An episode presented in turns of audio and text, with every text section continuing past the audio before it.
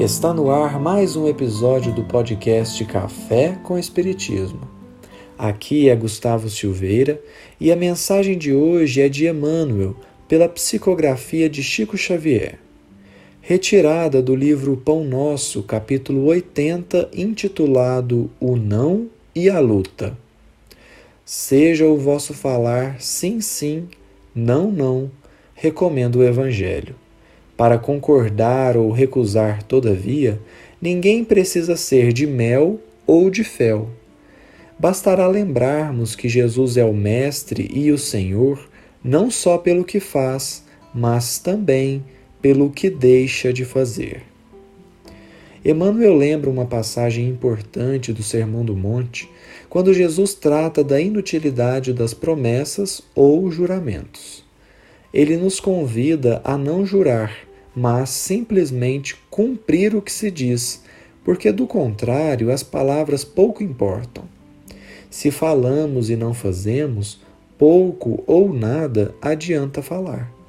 Daí a importância do autoconhecimento, para que não caiamos na ilusão de prometer o que não podemos cumprir, mas também não deixar de fazer algo que já somos capazes de executar sabendo das nossas limitações, fraquezas, mas também de nossas qualidades e conhecimentos, poderemos traçar objetivos mais fiéis à nossa condição evolutiva. Entretanto, aqui o benfeitor nos conduz a uma outra perspectiva sobre essa fala do Mestre. Há muitas pessoas que não conseguem dizer não. Para essas, a negativa tem um peso enorme e não raro se submetem a abusos de toda ordem pela simples incapacidade de compreender o valor educativo do não. Elas, então, comumente se veem vítimas da própria conduta e acabam perdendo boas oportunidades ou deixando assuntos importantes por resolver, porque precisam atender aos pedidos de outras pessoas. Não que isso seja ruim. Abrir mão de um bem próprio em favor do bem do outro é bom. O problema, como sempre, está no excesso, que muitas vezes denuncia o desequilíbrio. Por outro lado, há pessoas que são intransigentes, completamente incapazes de ceder.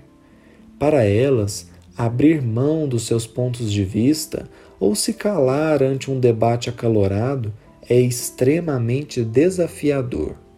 Se sentem na obrigação de corrigir o mundo inteiro e muitas vezes compram brigas que não são suas, porque possuem grande necessidade íntima de demonstrar a sua opinião e frequentemente de convencer os demais a aceitarem a verdade que carregam.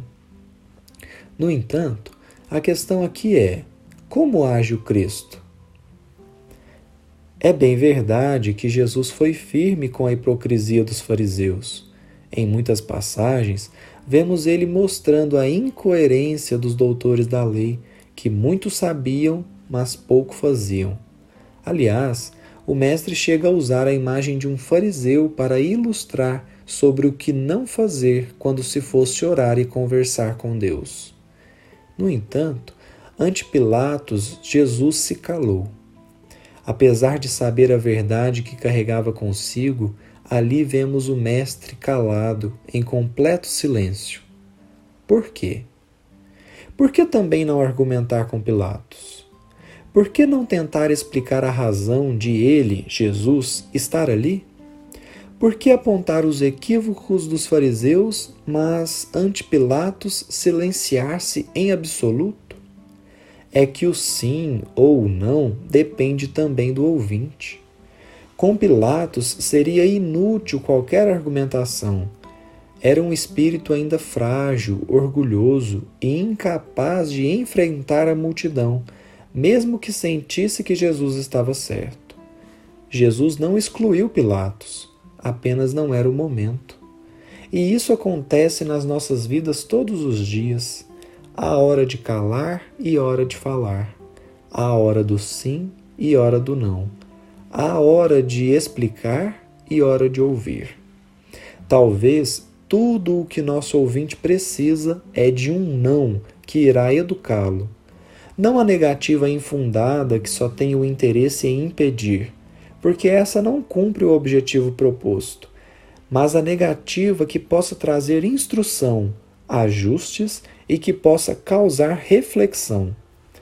O não pode ser leve, desde que carregado de boas intenções e de boas palavras.